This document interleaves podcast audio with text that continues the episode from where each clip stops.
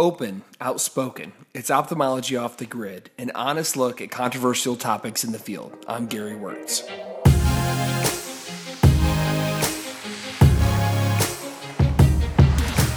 Throughout history, plenty of individuals have found themselves ostracized for having radical ideas, only to later be embraced for those same ideas.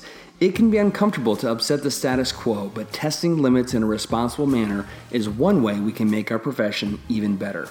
Dr. Karl Stonecipher believes it's important to be supportive of new ideas because those who are willing to go against the grain a little bit are the ones who will ultimately help this profession advance. Karl is a clinical associate professor of ophthalmology at the University of North Carolina, and he has a private practice where he specializes in cataract and refractive surgery. He spoke to me about the importance of being open to change and about the bold individuals in the field of ophthalmology who help pave a pathway forward for the rest of us.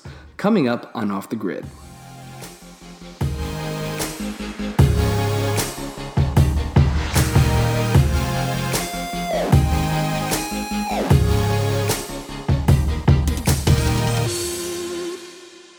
Ophthalmology Off the Grid is an independent podcast supported with advertising by Alcon. Welcome back to another very special edition of Ophthalmology Off the Grid. And I have the distinct pleasure of talking to um, all of our great friend, Dr. Karl Stonecipher. Karl is a giant in the field who needs no introduction. He is a clinical associate professor of ophthalmology at University of North Carolina, and he is in private practice in Greensboro, uh, North Carolina, where he specializes in cataract and refractive surgery. Karl has been just very active in all sorts of anterior segment surgery. And as Karl and I have gotten to know each other through the years, and even more so um, just prior to this conversation, I realized there's sort of a Paul Harvey, the rest of the story um, that Karl can can probably tell better than I can with regard to the real beginnings and pioneering of refractive surgery. And so, Karl, with that that big uh, introduction, uh, welcome to the show, and tell us a little bit about maybe where and how you got started, and fill in the details where they need to be filled in. Well, first, I'm honored to have you a friend, and I'm honored to be on the podcast because you got some really great people uh, that have been on this podcast. And those of you that haven't listened to previous podcasts, go back. There's some really great stories along the way. And the one thing that I want to kind of dovetail in on, Gary, is one that, that I was part of, and that was your recent podcast with Marguerite. And so I will tell my story of how I kind of entered into the world of ophthalmology, uh, blind, so to speak. I was just like Marguerite. I lived a life of uh, myopia that I was undiagnosed. And the funny anecdotal story was when I turned about 11, uh, my dad, I don't know if you know, uh, signed for the Yankees in 1951. They won the NCAA in baseball, which is kind of poignant now because the College World Series is on. And so, you know, everybody would think, okay, I had this guy's great genes. So there was an all Big Eight uh, conference football player that my dad knew well from Oklahoma, and he was my coach as a little league football player. And so, anyway, I'm out there playing football, thinking I'm a great football player. And later that night, my my coach goes to my father and says, you know, I hate to tell you this, Stony, but uh, your son is really bad at football and he really sucks. And I was like, you know, I, I didn't know the conversation. My dad comes home, tells my mother. Well, my mother is totally devastated. So she's not about to have some child that's not uh, athletically inclined with the genes in the pool that we had. And so she took me to this guy named Stan Munzler, and, and you know, there by the grace of God go I. Stan Munzler is the same guy who gave me my first pair of glasses, gave me my first pair of contact lenses, wrote my medical school admissions letter, and wrote my residency letter. And wow. so where that all dovetails in is so I'm an, a medical student at the University of Oklahoma, and my uncle was a, a famous cardiologist in Houston, Texas, who worked with the DeBakey and Cooley and all the great heart surgeons. So as a youngster, I got to go watch all these fantastic people do heart transplants and these bypasses and all this crazy stuff. So all along, I thought, well, I didn't want to be a internist. I wanted to be a surgeon, and I was going to be a cardiothoracic surgeon. So fast forward, again, I'm now in medical school I'm the third year, and I've done a lot of research in in college and had paper published and you know that sort of thing. And so I thought, well, great, I'm going to be a thoracic surgeon. I better go in and talk to the head of thoracic surgery. well, I put my grades out, and he said, well, Karl, you're going to make a great surgeon, but I don't think you're going to be a thoracic surgeon because I don't think you have the personality. So I don't know if he's being nice or he's being mean, but I thought, well, okay, my life's over. I can't be a thoracic surgeon. And one of my friends suggested I go see this guy named Dr. Jim Rowsey, who was looking for a research coordinator. And Jim, you know, was at a tough time. He just lost his wife, and so he really kind of needed a shoulder, and I happened to be that. And so he gave me this project, uh, which was counting these little rings and all these little dots. And so anyway, I thought, well, that's kind of cool. And that's where we kind of found computed topography. And Jim was one of the first PERK study individuals working with George Waring. And so as a as a senior, I was kind of thinking, well, you know, maybe this ophthalmology thing isn't bad. You get to sit down, like Marguerite was saying, uh, right. uh, when you operate. It's not so hard on your legs and your back. And, you know, I kind of like it because you're kind of the family, you know, practice guy of the eye. So you get to do a little bit of everything, seeing kids and adults and, you know, uh, older patients. So I thought, well, that this is something I can do. But I really kind of thought, well, shoot, you know, maybe I ought to decide if I really want to do this. So as a senior, I went and did an externship at LSU in New Orleans because the same guy that did my glasses, the same guy that did my contact lenses, set me up with, with this guy called Henry Van Dyke, a neuro-ophthalmologist at LSU. And he said, You need to go there. He said, It's a great spot. You'll, you'll learn everything. New Orleans is a great spot. So I went down to, to New Orleans back in 1986, and Hank knew that I was interested in refractive surgery, and that's when I got to meet Herb Kaufman and this lady named Marguerite McDonald, and I was just some, you know, lowly medical student, but she really took me under her wing and you know and said nice things to me and said you know come by my practice or my office you know anytime. And so I thought well gosh this is a place that I need to be. Well that didn't work out because they said well we're kind of full next year but we would love to have you the following year. And I just had happened to get in Tulane.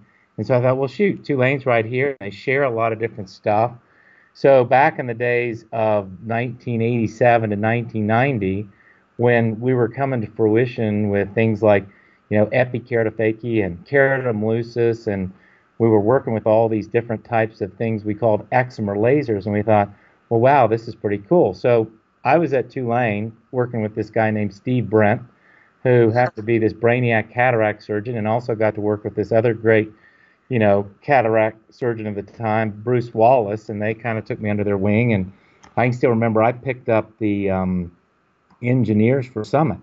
So not only did I get to work with Steve Brint, but I also got to go and look at the VisX platform with Marguerite.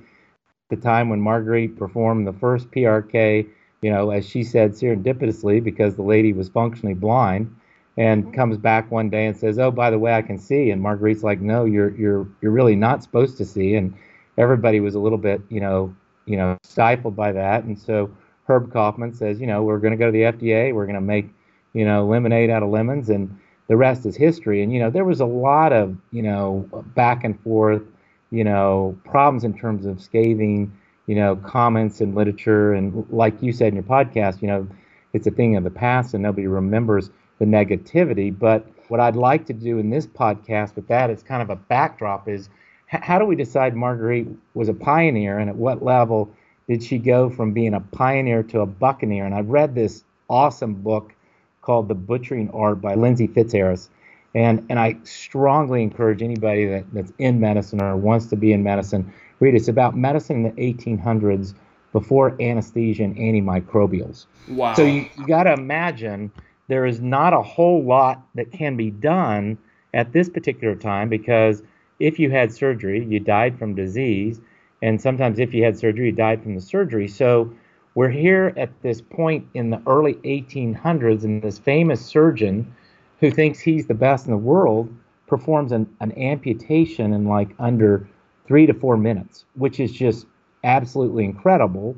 Which he, you know, removes the leg, he sews the vessels, he sews the stump, all in under four minutes, which is like you know running a four-minute mile at you know right. this time. But the sad part about it, the the procedure had a 300% mortality. The patient died from, died from disease. The medical student watching the, the process got clipped with the knives. He died from disease. And last but not least, the technician who was working on the leg or holding the leg got clipped with the knife, and he died from an infection as well. So here we had this great surgery, but a 300% mortality. So everybody still thinks this guy's great, and this guy named Lister is really an idiot, and he doesn't really know what he's talking about. Why would somebody want to use a microscope? So at what point do we get to the to the level where this other guy's kind of the one that's not the great surgeon, and Lister is the guy that's you know making groundbreaking molds in terms of you know what we call surgeon today.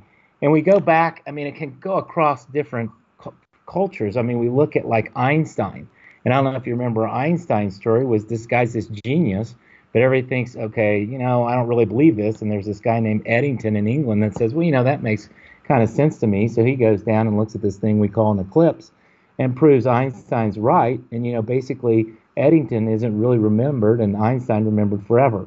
So I think that, you know, we stand on these shoulders of giants. And for me, they're people like Marguerite and Steve Klyce, Marguerite McDonald, Steve Klyce, and Jim Rowsey and the guy that gave me my, you know, first job, Dale Caldwell, who kind of said, okay, you sound like you know what you're doing. So if you want to go do some research, you can. And, you know, all these guys that we work with every day, you and I don't realize how much they've, you know, done for us, whether it's George Waring or Dick Lindstrom or a lot of these guys paved a lot of pathways, you know, in, the old days when we look at radial keratotomy, you know, there's this guy, Lans, in the 1800s who decides he's going to make incisions in the cornea and looks at that. And then there's this guy Sato that is familiar with the work, but unfortunately he works from the undersurface. Yeah, the, endothelial side. Yeah, and he forgets there's he didn't really know there were endothelial cells, and he got the highest honor in Japan, only to find out 15 years later all his patients went blind from their endothelial dystrophy that he had created. And then you know we move through the process of Fedorov and and all these other different people that you know a lot of people thought all those guys and gals were you know basically buccaneers as I label them, and then at some point we look back at Charlie Kelman, who was ostracized by his entire community. He was thrown out of all these different societies, and finally one day somebody says, "Oh no, that guy's a, a pioneer." Ridley, same thing, thrown out of all this you know Royal Society and and everything that that he was a part of. And here's a guy that really invented the way we do you know, modern cataract surgery. Maybe not the same, you know, technology, but definitely the same ideas and ideals. So with that as a backdrop, I think in this present day and age, what I'd like to discuss with you is where are we going with refractive surgery and, and what are we going to end up on the other side? And I think that, you know, the cornea is a great spot, but lately inside the eye has been a great spot. And so you know, we, we've seen a lot of advances in technology with presbyopia, and, and we really want to make it to where people see what they, well, saw in their glasses or contact lenses, and we're, we're at the 2015 or better level in terms of outcomes with LASIK. But, you know, when we get these patients with this, what we, you know, term the dysfunctional lens syndrome, at what point can we say to that patient, you know, this cataract surgery, or what we're going to call refractive lensectomy, is a good thing. And so in 1991, I still remember I ran into this famous guy named Yanni Pallikaris and, you know, walked up to him at ARVO uh, and, and, said, you know, you guys are doing this really cool stuff. And, you know, I really don't believe in hyperopic, you know, refractive surgery of the day. And, and I don't think making incisions is the right thing. And I don't think that, you know, cutting the cornea really deep and producing this, what we call clinically controlled ectasia or hyperopic you know, ALK was the right way to go. And he said, Oh, Karl, he said, the simple thing to do is work inside the eye. And it was just like, you know, being a light bulb goes off in my head. But, you know, I go back with that thought, and everybody says to me, Oh my gosh, that's the craziest thing I've ever heard in my entire life. So now, fast forward, you know, 27 years later, and, and it's it's more of a common statement. And we're even thinking about doing it bilaterally. So in the great state of North, North Carolina, we can't do that, but in the great state of California, you can do bilateral surgery. And I, I, can still remember when, you know, I started doing bilateral, you know, LASIK back in 94, 95 in the CRS LASIK study. And people were like, you're really operating on both eyes. And, you know, you're an idiot for doing that in the first place because these are normal eyes and sided eyes. And so, you know, where do we, where do we find out that, you know, what we think is right is best for our patients? And I go back to my cardiologist's uncle, and his comment was very simple. If you would do this to a family member, your mom, your dad, your brother, your sister, you're probably going to be, you know, okay in the big picture. And, and if that's what you believe in and that's what you're good at, I think that that you're going to find that whatever that is, it will pan out in the end, or somebody will look at you and say, Gary Karl, you know, I know this is a great idea, and I know you got some great you know research on it, but I'm going to pat you on the back and say, let's move forward to something different. So if we look at presbyopia at the present time, we know monovision's great. Alan Faulkner and I produced some good research on that and presented that data in terms of you know where people should be maybe after cataract surgery or refractive lensectomy before we had really good lenses. And again, you know these people that I talk about like Bruce Wallace and Dick Lindstrom and Steve Brint, you know I watched them suffer through the 3M multifocal lens and some of these other options that you know Jim Gills and some of these other great surgeons tried for us before. And then we finally get to where we are today where we're we're actually producing lenses that maybe don't accommodate to the appropriate level, but the patient can accommodate to the technology and it works extremely well for them. I tell my right. my, my favorite anecdotal story was so I'm armed with this new thought process about, you know, Yanni Pallikaris and, and his buddy saying, you know, you ought to go home and try refractive lensectomies on all your hyperopic patients. And the first guy just lucky as can be, just like Mrs. Cassidy with Marguerite, says to me, you know, hey, um, I'm here. And he was a plus nine with three and a half diopters of astigmatism. So I said, you know, look, I got good news and I got bad news. He said, okay, I've been there before. He said, the good news is technology is going to come. And he said, the bad news is, is you didn't hear yet. And I said, well, no, no, sir, wait just a second. Let, let me tell you the good news is the technology's here. The bad news is, I, I, I, you know, it's very expensive. And he's like, I didn't know the guy just sold his company for about 120 million dollars, and he said, I got money. So, so that's like, not a problem. the, the money is not a problem at this at this point. Here, here's my Mrs. Cassidy, and God rest his soul, he just died last year, and probably referred, you know, over 60 or 70 patients to me, which he, he paid for their surgery, and and there by the grace of God go. I'll always say that you know, everything turned out perfectly. I did astigmatic incisions with a diamond blade. I did uh, the best, you know, small incision, no stitch cataract surgery at the time I could do, and and for the rest of his life, this guy it was a new world for him. And people don't realize until you hear a story like Marguerite's, you know, how devastating it is to be that nearsighted or farsighted, and how confined your world can be in terms of that. So I think that you know, with technology as we're going through today, and I mean, you get to see it and hear it every day because you're grabbing the brainiacs of the world of glaucoma or retina, and they're coming up with all these phenomenal ideas. But, you know, sometimes it takes a few, you know, a, a village, let's say, or a few people to look at Gary and say, hey, Gary, that's a great idea. Why don't you go see if you can do it? You know, collect your data and if the data is good, then then it's going to stand on its own. And the person that taught me better than anybody is Dan Durrie in terms of collecting data. And Dan's just like a phenomenal data collector. And I can still remember early on, he'd look at me and he'd go, "Okay, Karl, that's a great study." But you know, it, it really doesn't count. And I was like, well, no, I followed the rules. You know, I did the investigative review board thing, and he goes, yeah, but until you do one eye this way and one eye that way, you know, it, it, probably doesn't count. He said, you know, me, I'm kind of a contralateral eye guy. And I was like, okay, well, you know, you can't always do that. And he said, I know, but when you can, try, as long as you don't think you're, you know, doing something too avant-garde. And so we, we look at these people, whether they're Spencer Thornton or, you know, some of these guys like Sinskey and, and Mazzocco. I happen the opportunity to be in the Triple IC Club. So I have a lot of these – major brains that I get to eat dinner with twice a year. And you know, a lot of people, it's like going and sitting with your grandfather and hearing these great stories in ophthalmology. And every single one of these people will tell the same story. You know, I was ostracized by my peers. Many people looked at me and said, you know, this is not the right thing to do. You're going down the wrong, you know, rabbit hole. I think that, you know, we look now at some of the technologies that have gone by the wayside that at the time we thought they were the best thing in the world. So, you know, I did probably over 20,000 radial keratotomies.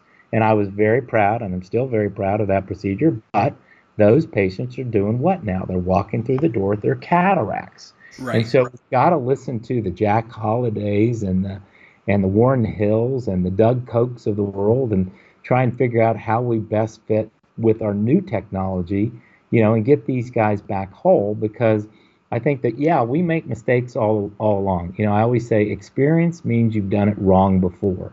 And so right. I mean, you know, we all have, have done it altruistically thinking wrong and like Marguerite used the term over and over again, serendipitously sometimes we walk through the raindrops. But I think, you know, the one line that I always remember Jim Rowsey used to always say to me, if I give it to you, you can't steal it. So, right. so you know, when we're when we're trying to exchange ideas today, the problem we have is intellectual property, and somebody's always saying, you know, I've got to make a buck off this, or I've invested, you know, my life savings in this, and I understand that, but I would hope that we as as individuals would be able to walk to Karl or Gary and say, you know, I don't, I've been down that road before, and and it's not going to lead you anywhere. But if you think about it this way, and you come over to my house and let me show you how I'm doing it, I think that's great. And and I encourage all the young residents and surgeons I've got two coming to see me tomorrow uh, that'll walk and look over my shoulder and they'll say, "Wow, you do it that way, don't you?" And I'm like, "Well, you know, I really didn't know I did it this way. I, I really didn't learn it on my own. I watched a lot of people and I watched a lot of videos and I talked to a lot of people and I stood, you know, there waiting patiently at the end of the lecture and would ask my questions, which I, you know, most of the time were probably stupid to the person I was asking them, but I, I always would, you know, do it politely. And I think that most of these individuals you'll see will look at you and say, you know, maybe I'm busy right now. I'm running off to, you know, a talk or, or I've got to get to dinner with my wife or something. But hey, here's my card. Call me or my email. Email me, and you know, follow that stuff up because I think that's how you know you and I our, our DNA is made that way. I mean, right. I know you're a good friend of mine, but I think that not everybody's that way in terms of this big process. And the other thing I tell the residents, you know, you have one moment in time to do everything, and that's during your residency. So when they call you on call and say, I got an open globe, or I got a lid laceration, or I got some, you know, really messed up eye, you look at that not as a oh gosh, I get up at two o'clock in the morning, I gotta go fix it. You look at that as an opportunity to try and make somebody see, which you know maybe or maybe not you can. But you know, I was lucky to train at you know probably one of the you know war zones of the world, which was Charity Hospital in New Orleans, and we saw just amazing stuff. But out of that came what? Phenomenal advances, and I will tell you, anyone from World War One, which I don't know, but two and three, you know, two and and, and Korea and, and, and Vietnam, I definitely have spoke to many of those surgeons, and they say they learned more on the battlefield many times than they did, you know, back home in the university. Right. So let me unpack a couple of things because you brought up a, a multitude of uh, just amazing points. But um, it, it is interesting as we in you know the year 2018 look back on the history of ophthalmology. Um, most of the most phenomenal advancements have always been fought tooth and nail by the status quo. And the one of the questions I would have, because you've you've seen this, I guess maybe through a couple of iterations of change. One question would, I would have for you is: Do you think that we, as a society of ophthalmologists, are getting better? At accepting you know game changers or disruptive change? Or do you feel like as a society we still suffer from the don't move my cheese type of issues that have plagued us in the past? I think you have societies and groups that are now bounding you know binding themselves together. So i think cedars aspen is a group that is out there and trying to say okay look we have some you know newer opportunities and ideas. Let's see how we can change that world. And I think there will always be, you know, the more tried and true methodology, the typical, you know, surgeon mentality that says, no, this is how I was trained, and I'm going to stick with what I'm trained because it's worked great for me. And and I think that's fine. I just think that the real game changers are the people that stick their necks out. And, and I tell you another anecdotal story. I just happened to be speaking for the West Virginia Ophthalmologic Society, and I'm talking on how to make one eye at a time see better, you know, in terms of 2015 or better vision. I got this guy, Dean Eliott, that gets up and starts talking about how they're creating this biological gooey that they're sticking under the retina and curing, you know, Leber's, you know, blindness in a kid that's like eight years old who couldn't ride his bike anymore, and now he can ride his bike again. Right. Now, when you look at that, and you're talking about LASIK or you know, laser floater removal, which is pretty controversial now. And you, you sit there and you go, okay, you know, my question was, okay, Dr. Eliott Dean, tell us how much does it cost to cure blindness? And he's like, well, it's you know, five hundred thousand to seven hundred thousand U.S. dollars per dose. So we got to look at the cost of Madison too. But boy, you know, they 3D printed a cornea the other day. Right. So in late term, they put in red, green, and blue ink, endothelium, epithelium, and, and stroma, and created a cornea. Now, you know, we're a bit off before you're going to stick that in an eye, probably.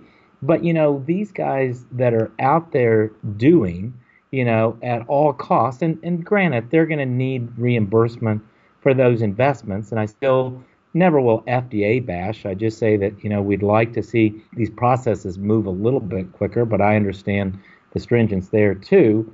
But I think you're always going to have somebody standing in the way, which is the little red engine that couldn't. Right. And I think that somebody's always going to say to you, it's, it's, I, I, you know, I highly admire him. Steve Charles is one of my heroes. Same. He has always been one of my heroes. I've always thought he was one of the smartest brains in the world. Agreed. But I do laser, you know, floater removal, and he thinks, you know, that is, you know, pretty bad thing to do in this normal vitreous and this normal, you know, process. But I work with, you know, six great retina surgeons. Um, most of them send patients to me and say, hey, Karl, why don't you try this laser floater removal thing first? Uh, and you know, if it doesn't work, they can always have the opportunity of having what? Yeah, vitrectomy. A vitrectomy. Yeah. But they'll look at me and they'll say, Karl, if this is a phakic person, I'm going to create a cataract. So not only am I going to get rid of their floater, I'm going to give them a cataract, and you're going to come to you to get their cataract surgery. So I think we all have to see the forest for the trees. And, and I've tried to have that conversation with, with Dr. Charles about laser floater removal. But that's kind of one of those things that you know Marguerite ran into with guy that that basically said, you know, you're you're you're off the rails. You're not thinking right. Why would you want to operate on a normal eye that you could put minus eight lenses on? But I, but I tell you, the best thing that that we did at Tulane, it was the first week or two. We were doing our optics lectures. You know, the first month at Tulane. I don't know if you did this. Yeah, we had yeah. all basic science. And so the professors came in and taught us basic science. And the best thing I saw was one of the professors made us wear minus 20 contact lenses on and put on plus 20 lenses. And then he had this all made up. And then we had like just the opposite plus 10 lenses on and wear minus 10 glasses. And so it was absolutely you know, learning Jack in the Box phenomenon and you know all this pin cushion and right. minification and magnification for real. And then the other one that, that I'll never forget is they they taped our eyes shut, completely shut. So one day you were my partner, and the next day I had another partner, and uh, we all went around either blind or sighted. And so you know, you and I would be partners, so you wouldn't run me into walls and stuff right. and think that was funny because you knew I was doing the same thing to you the next day. But boy, it was amazing how you were treated being blind and how your other senses came to fruition. So I think with that, we got to kind of take away some of our short sightedness and start thinking outside the box. You know, if somebody comes up with a, a, a, program, let's see where we're at. And, and one of the other programs that I always recommend is at the American Academy of uh, Ophthalmology. They always do this Vision Through the Eye the Artist and it's Mockimer, and, and I'm not Mockimer, but um, I'm blocking out of Stanford, the uh, the head at Stanford right now, and he always gives this great lecture about all these famous painters who, you know, at the beginning they thought they were, you know, kind of crazy like Picasso or, or Matisse and all these other different people, and now we look at them and say, oh my gosh, wouldn't I love to have one of those? Right, right, absolutely. I want to I want to also talk about I think one of the biggest focal points that you brought up is is really lens based refractive surgery. Um, I want to give you a scenario of a patient that I took care of. Actually, I've had two of these patients in the past couple of months. patient came into me in her mid 30s, so not even presbyopic yet. Um, she was. I mean, I've got actually have her her her details up right. She was a plus 750 minus 650 in the right eye and a plus 5 minus 575 in the left eye. Uh, correctable to 2030, 2025, a little bit of refractive amblyopia. And this is a patient who is highly educated. She is, I believe, a nurse, eh, but is no longer able to drive because she's become contact lens intolerant, and her glasses, uh, with the optical um, effects of her glasses, she does not feel comfortable driving. Uh, she's single. She's having a hard time socially, um, just feeling like she's being left out of a lot of things in life. And she came to me after seeing a number of different ophthalmologists and optometrists, specialty contact lens fittings, et cetera, et cetera. Basically, she was at the end of her rope. And she just asked me if there was if technology had advanced and if anything could be done at this point. I, I have to say I'm really thankful to industry for having the opportunity to have uh, multifocal and extended depth of focus lenses that are also in toric form. And I won't mention the brand of the lens I use because I think that really all of these category of lenses can can be very helpful. But I went ahead and after a long conversation with her and her family, I, I, I said, you know, we can't do LASIK on you, but what we can do is we can do laser refractive lens-based surgery where we're going to put this um, you know this lens that has a range of vision with correction of uh, stigmatism. And and because those lenses don't go up that high i was ha- I had to add two 60 degree arcs on top of uh, the toric lens and I did that in both eyes and this patient is actually uncorrected 2025 in both eyes and when she came back for her post-op exam she and her mother were both in tears because it was the best she had ever seen in her life. And her mother was carrying this guilt around for so many years about having this child that she just could not help. And for me, you know, we all have these patients that on the negative side that you know perhaps we we remember because they were 2020 and ungrateful or some something of that sort. But it's these really special patients that I carry I try to carry with me where I think, you know, we we won, and thanks to the confluence of technology, both the laser side and lens side, and being a little bit bold, uh, we were able to to help that patient, and that meant so much to me to see how it really impacted her quality of life. And that's just, I guess, one example in my personal life uh, where where doing exactly what you said made such a huge difference in in one patient's life. What what are your thoughts about that? Well, I kind of laugh the way you, you present that. Uh, I don't know if you ever remember the movie The Big Chill. Yeah. In The Big Chill, they said rationalizations are better than sex. When did you go a whole week without a good rationalization? so you had to rationalize to yourself, okay, how can I make it okay for me to operate on this person who is a miserable and b functionally blind in our world, not right. her world, our right. world. Right. And so, you know, you have to come up with a good rationalization to yourself. And I'm hoping there's going to be a day where we don't have to rationalize that. We can say to the kid I just had, I was laughing here quietly because I had a minus 24 with six diopters a cylinder come in from his parents, exact same story. Said this kid can't wear contact lenses.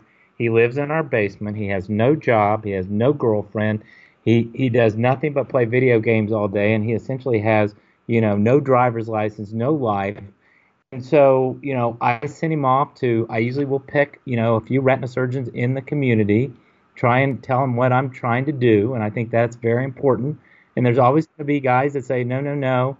You know, I don't want to do that. You know, I don't want to. I don't want to let you, you know, be a part of that or whatever. And I'm okay with that. And I said, okay, but I want to try and give this person the best shot. So I'll have them go see my retina colleague, and if my retina colleague says they got a retinal hole or tear, they'll fix it and you know work through it. And CP Wilkinson, somebody I trained under, probably a lot of the data on you know when and where to to laser these people and when and where not to you know do surgery on them. And that was back in the late uh, 80s and early 90s. And and so I think fast forward now with newer technology and newer views, the retina. Heck, now most of my retina surgeons probably don't even pick up a 20 diopter lens. They just look at the video or the picture, you know, and the 3D OCT and just basically say, okay, yeah, now I got to look at the, you know, the periphery to, to fix it. And and then I have two surgeons that will actually look at me and say, Karl, you know, you shouldn't go in this eye.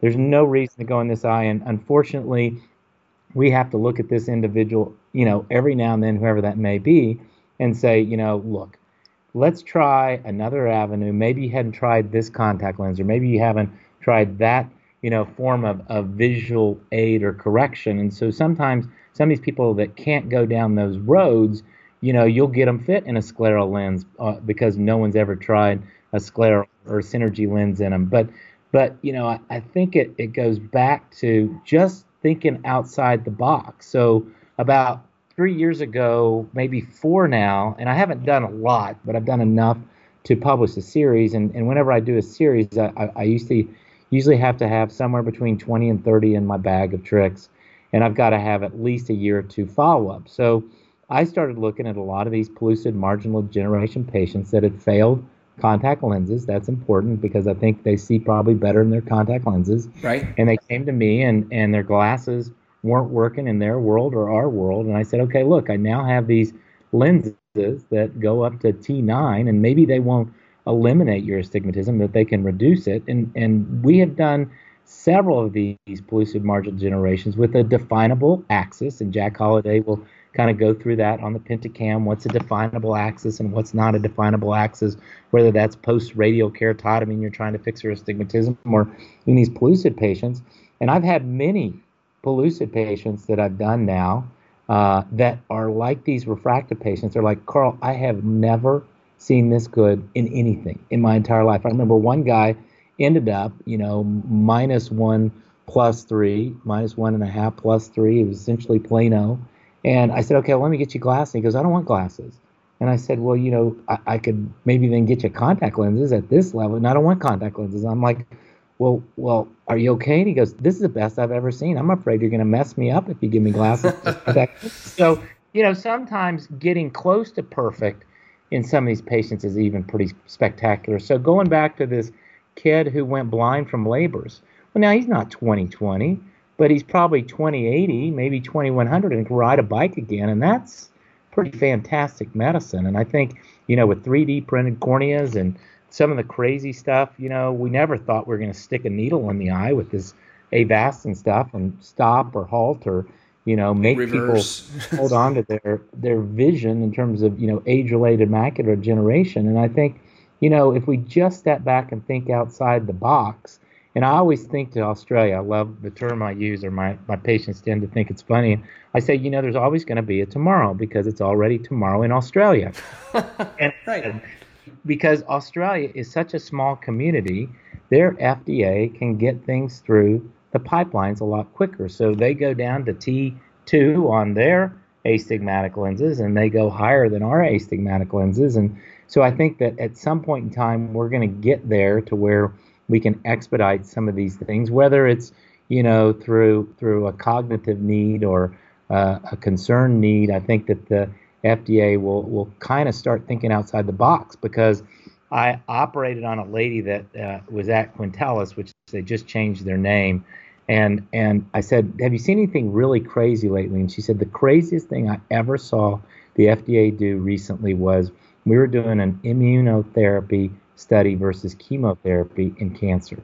And she said, I can't really go into the details of it, but she said the immunotherapy worked so well, the FDA called us up, stopped the arm of chemotherapy because the patients were dying and all the immunotherapy patients were living, and said, We're going to do this now. You still got to follow it for the three to five years, but everybody gets immunotherapy because it's so different. That's In awesome. the old days, that would have never happened. Well, maybe that's a uh, that's a, sign of, of uh, a sea change at the FDA, which we could only um, really uh, all welcome. So, well, Karl, thank you so much for giving hey. us a little bit of the backstory, the rest of the story, and your points, your salient points about um, pushing the envelope in a responsible way, and encouraging folks to try to make a profession even better than it already is. Um, I can't thank you enough for being such a uh, encouragement to me personally, but also to all the folks listening tonight. So, Karl, thank you so much. I really appreciate your time. And like I said to you, I'm honored to be on here, and thanks for having me on. Anytime you want to come back, open invitation. All right. Thank you, sir.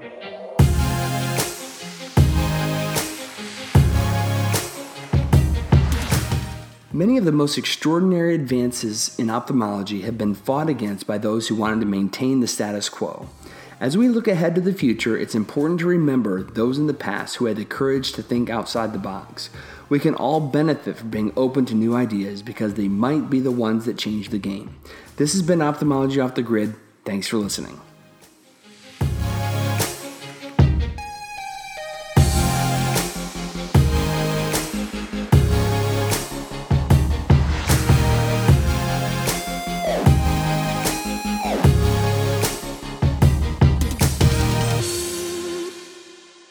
Ophthalmology Off the Grid is an independent podcast supported with advertising by Alcon.